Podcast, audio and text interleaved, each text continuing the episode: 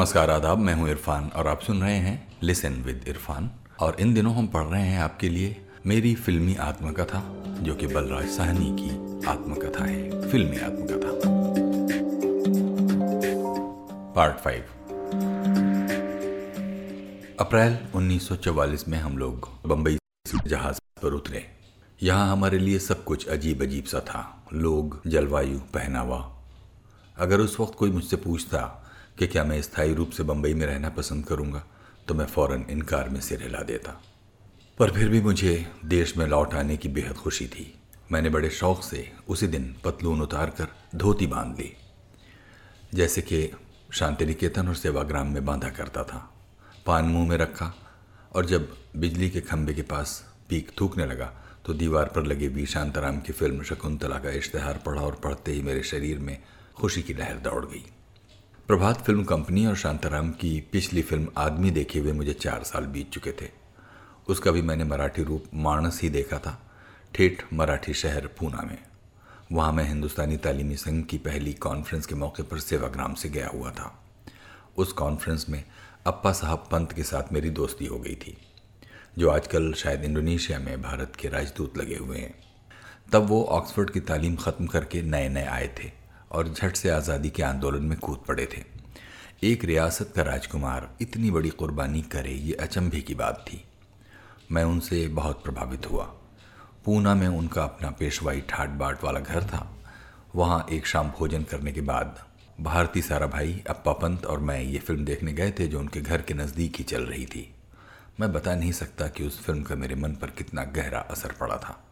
इतना यथार्थ वातावरण मैंने आज तक न्यू थिएटर की फ़िल्म में भी नहीं देखा था।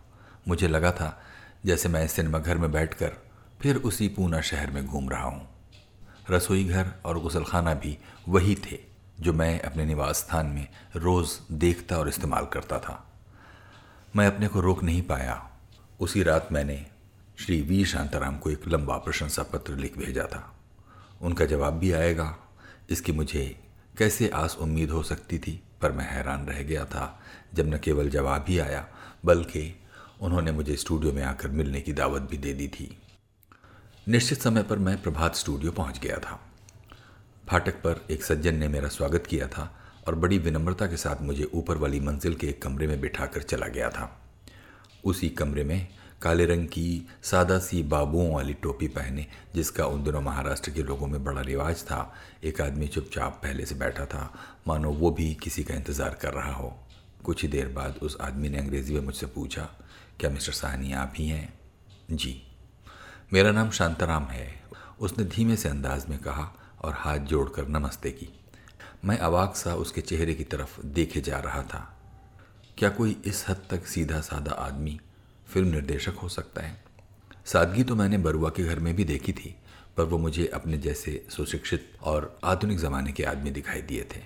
पर उस व्यक्ति का तो किसी प्राइमरी स्कूल का अध्यापक होना ज़्यादा स्वाभाविक था। मैं अपनी कुर्सी उठाकर उनके नज़दीक ले गया और फिर उन्हें बताया कि मैं उनकी फ़िल्म से कितना प्रभावित हुआ था। उन्होंने जवाब दिया कि वो मेरे नाम से परिचित ही नहीं है, बल्कि हिंदी पत्र पत्रिकाओं में मेरी कहानियाँ भी उनकी नज़रों से गुजर चुकी हैं। मैं हक्का बक्का सा उनकी तरफ़ देखता रह गया। आपने मेरी कहानियाँ मैंने रुक रुक कर कहा। जी हाँ हंस, विशाल भारत और दूसरी कई हिंदी मासिक पत्रिकाएँ हमारे यहाँ आती हैं। अगर आपको अपनी किसी कहानी पर विश्वास हो कि उसके आधार पर अच्छी फ़िल्म बन सकती है तो हमें ज़रूर भेजिए। बशर्ते कि वो छप चुकी हो। अगर किसी अन्य लेखक की कोई रचना पसंद आए तो वो भी भेजिए। हम उत्तम से उत्तम साहित्य को फिल्माना चाहते हैं। खिड़की के बाहर, स्टूडियो के अहाते में शूटिंग के लिए बनाया हुआ दो दो तीन तीन मंजिले मकानों का एक मोहल्ला दिखाई दिया। वो कपड़ों के साथ जड़ी हुई लकड़ी की चौखटें नहीं थीं, जिन्हें मैं फ़िल्मों में आने के बाद देख देख कर उकता गया था। वो ईंट और गारे के पक्के मकान थे, जिन पर छतें नहीं पड़ी थीं।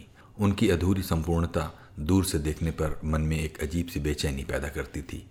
प्रभात फ़िल्म कंपनी के निर्माताओं के यथार्थवादी दृष्टिकोण का वो एक शानदार नमूना पेश कर रही थीं। आप स्टूडियो देखना चाहेंगे? शांताराम ने पूछा।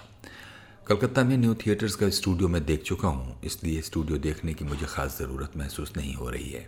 आपके दर्शन करके मुझे आशा से अधिक प्रसन्नता हुई है। मुझे यूँ लगा जैसे मैं एक पवित्र जगह पर बैठा हूँ। मुझे गर्व हो रहा था, जैसे वो भी शांति निकेतन या सेवाग्राम का ही एक भाग था।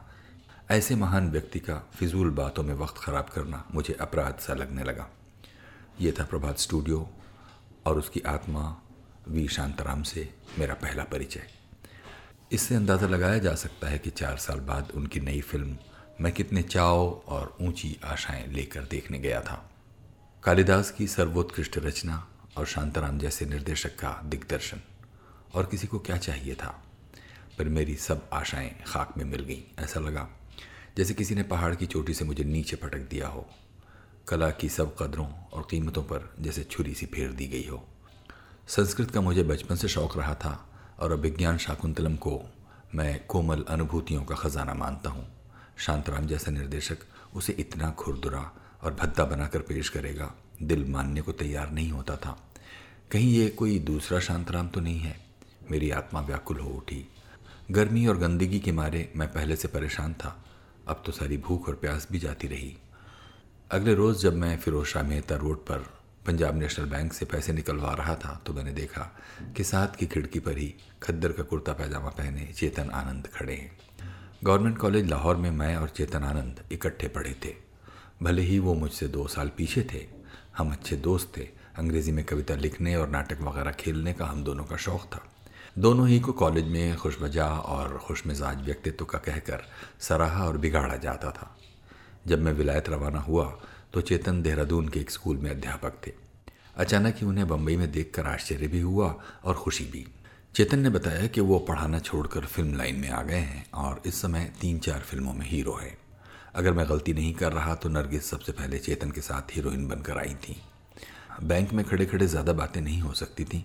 चेतन ने दूसरे दिन हमें लंच पर बुला लिया। उन दिनों उनका घर बांद्रा में पाली हिल पर था।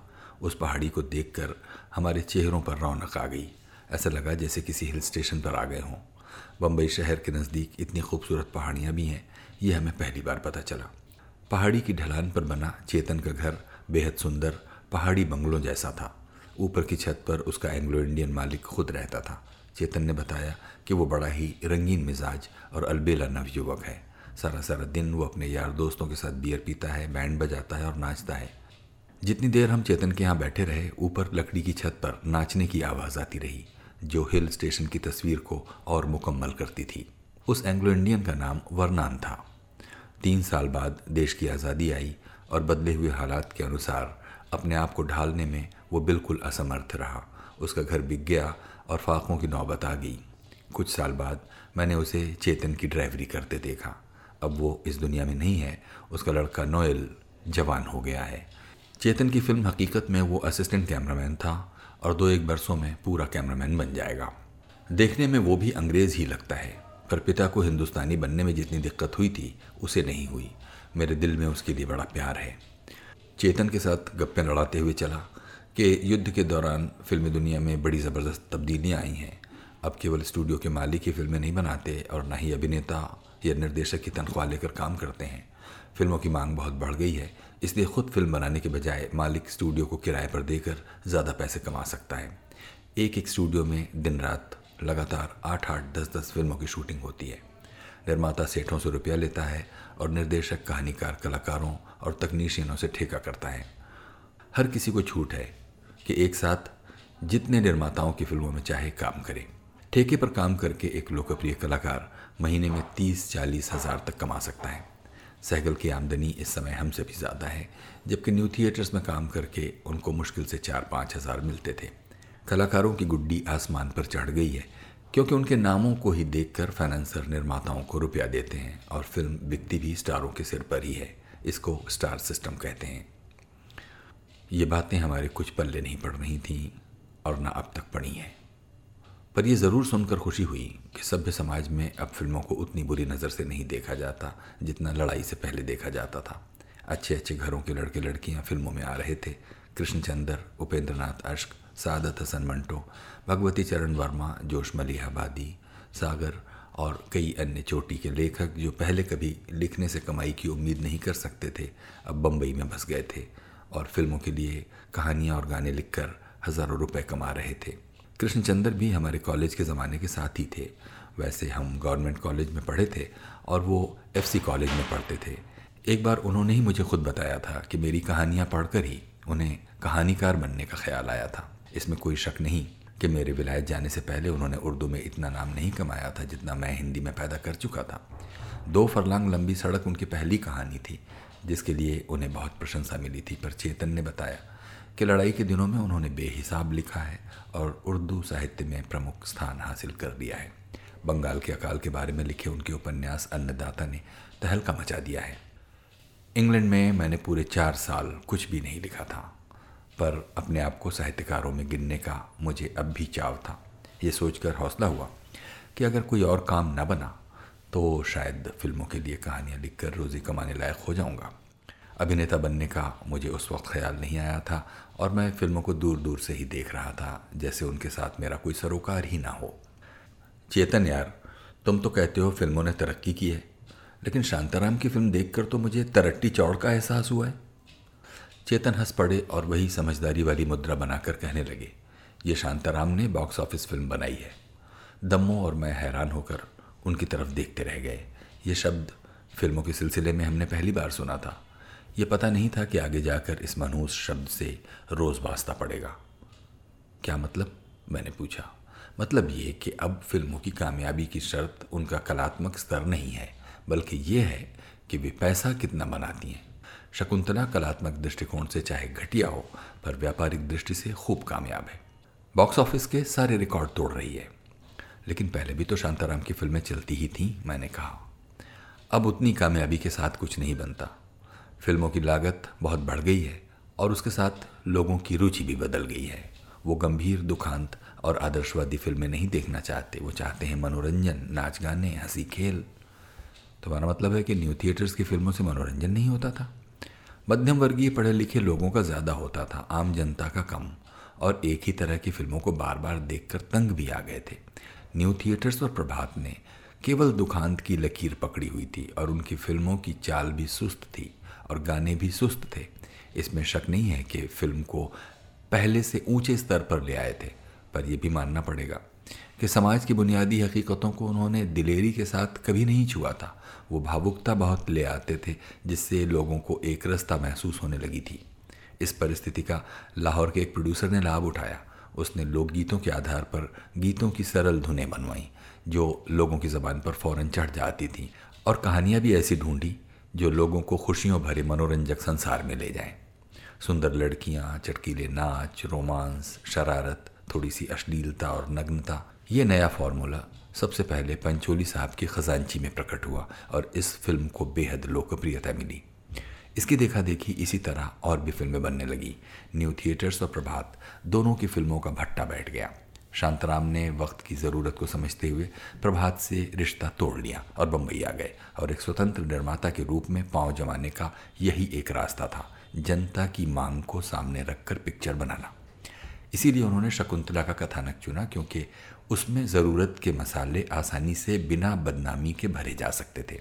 ये ठीक है कि कालिदास के साथ अन्याय हुआ है, पर कितने लोगों ने मूल नाटक पढ़ा है मुझे ये दलील वजनी नहीं लगती, मैंने कहा। मैं जानता हूँ और काफ़ी हद तक मैं तुमसे सहमत भी हूँ, चेतन ने कहा।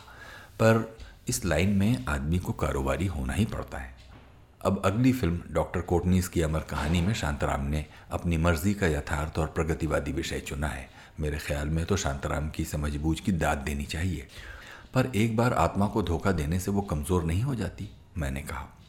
इस लाइन में आदर्शवाद की ज़्यादा गुंजाइश नहीं है, चेतन ने हंसकर जवाब दिया। फ़िल्म खजांची का ज़िक्र सुनकर दम्मो ने मेरी तरफ़ देखा था। हमें याद आया, जब इस फ़िल्म के गीत रेडियो पर बजाने के लिए हमारे पास पहले पहले लंदन पहुँचे थे तो हमारे सारे कर्मचारी उन्हें सुनकर हंस हंस कर दोहरे हुए जा रहे थे।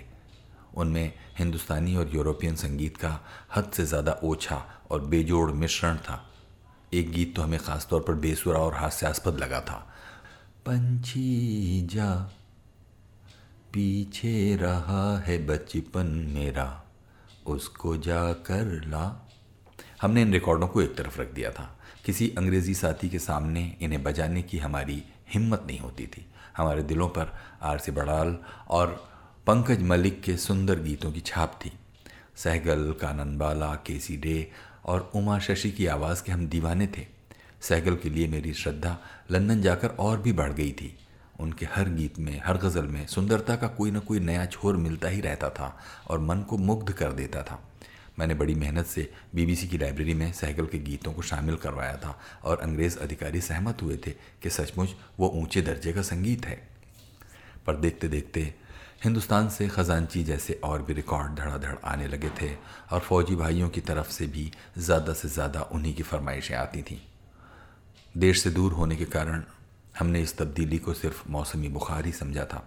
उसके इनकलाबी होने का अनुमान हम नहीं कर सके थे। तुम क्या ख्याल लेकर फ़िल्मों में आए हो? मैंने चेतन से पूछा।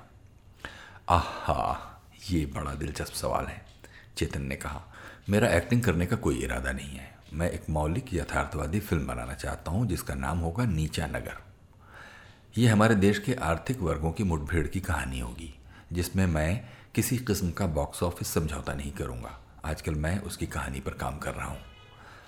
पर तुमने तो कहा था कि इस लाइन में कारोबारी होने की ज़रूरत है। अगर शांताराम जैसे डायरेक्टर को समझौता करना पड़ा है तो क्या तुम्हें नहीं करना पड़ेगा? मैं इस नई परिस्थिति को एक चैलेंज के रूप में देखता हूँ, बलराज। तुम और मैं दोनों ही साहित्य और नाटक के क्षेत्र में सच्ची यथार्थवादी कला का अध्ययन कर चुके हैं। उसका अपना एक व्यापक आकर्षण होता है। उसकी अपनी एक तकनीक है। लोग अपने जीवन को सही और सच्चे रंगों में देखने के लिए हमेशा उत्सुक रहते हैं। अगर फिल्मसाज उस भूख को मिटाने की क्षमता रखता हो तो नाच, गाने, चटनियाँ, मसाले ज़रूरी नहीं रहते। चेतन ने ये एक ऐसी बात कही थी, जिसके साथ मैं खुद पूरी तरह सहमत था। इसका प्रत्यक्ष प्रमाण भी मैं अपनी आँखों से एक बार देख चुका था। गर्मी की छुट्टियाँ थीं, मैं लाहौर से पिंडी गया हुआ था। पता चला कि रोज़ सिनेमा में जिसका उद्घाटन रूपर्ट ऑफ़ हैंडसा के साथ हुआ था, प्रभात फ़िल्म कंपनी की पिक्चर दुनिया न माने लगी हुई थी। मैं फ़िल्म देखने चला गया। मैं पहले कह चुका हूँ कि सभ्यता के नाते उस समय पिंडी एक पिछड़ा हुआ शहर था। मुझे यकीन नहीं था कि पब्लिक उस फ़िल्म को ज़रा भी पसंद करेगी, पर हॉल खचाखच भरा हुआ था। पाँच आने और दस आने वाली सीटों पर वही पठानी किस्म के मुसलमान बैठे हुए थे, जो अपनी जहालत और अखड़ता के लिए मशहूर हैं। फ़िल्म में एक जगह शांता आप्टे जिसकी शादी उसकी इच्छा के विरुद्ध एक बूढ़े आदमी से कर दी जाती है। अपने प्रोफेसर, अंग्रेज़ कवि लॉन्गफेलो की कविता tell me not in mournful numbers life is but an empty dream पूरी की पूरी गाकर सुनाती है। काफ़ी लंबी कविता है ये। पर दर्शकों का दसवां भाग भी अंग्रेज़ी नहीं समझता था। मुझे डर लगा कि कहीं सारा का सारा हॉल सीटियाँ बजाता हुआ उठना खड़ा हो। पर ऐसा नहीं हुआ। लोग बड़ी खामोशी और अदब के साथ कविता सुनते रहे, जिसका उन्हें कुछ भी पल्ले नहीं पड़ रहा था। उसकी भावना को वो समझ गए थे और उसके लिए उनके दिल में कद्र थी। चेतन कह रहे थे, इस समय आज़ाद प्रोड्यूसर अस्तित्व में आया है। इस अस्थिर सी परिस्थिति की आशावादी संभावनाएँ भी हैं। इस समय अच्छे सुशिक्षित और प्रगतिशील लोग अगर हिम्मत करें तो फ़िल्म इंडस्ट्री को पहले से कहीं अधिक यथार्थवादी मोड़ दे सकते हैं। अगर इस मौके का फ़ायदा नहीं उठाया गया तो मैदान पूरी तरह सस्ती फ़िल्में बनाने वाले मनोरंजनवादियों के हाथों में चला जाएगा। हम बड़े ध्यान से चेतन की उत्साहपूर्ण बातें सुनते रहे। उस उत्साह में हम स्वयं कितने शरीक हो सकते हैं, हमें पता नहीं था। हम चार साल देश के बाहर बिता कर आए थे। समय एक जगह खड़ा नहीं रहता और लड़ाई का ज़माना कोई साधारण ज़माना नहीं होता। देश के जीवन के साथ फिर एक होने के लिए हमें बहुत सी टूटी हुई तारें जोड़नी पड़ेंगी। हमारे पीछे अकेले बंगाल में ही 20 लाख आदमी चावलों को तरस तरस कर मर गए थे, जबकि पुडिंग बनाने के लिए लंदन में चावल मिल जाते थे, जहाँ चावल पैदा नहीं होते, ऐसी घटनाएँ प्रभाव डाले बिना नहीं रहती। हमारा पहला कर्तव्य था रावलपिंडी जाना और अपने परिवार से मिलना। और जब फिर पोठोहार की पहाड़ियाँ दिखाई दी तो हमें वतन वापस आने का असली यकीन हुआ। उस समय किसे पता था कि हम वतन को पहली बार ही नहीं, आखिरी बार भी देख रहे हैं? किसे पता था कि उससे भी और एक दूसरे से भी सदा सदा के लिए बिछुड़ जाने की घड़ी सिर पर मंडरा रही है? बाज नसीबा, न पानी पीता बुके भर, कौन सा इनू आँखें, इंज नहीं इंज कर Thank you.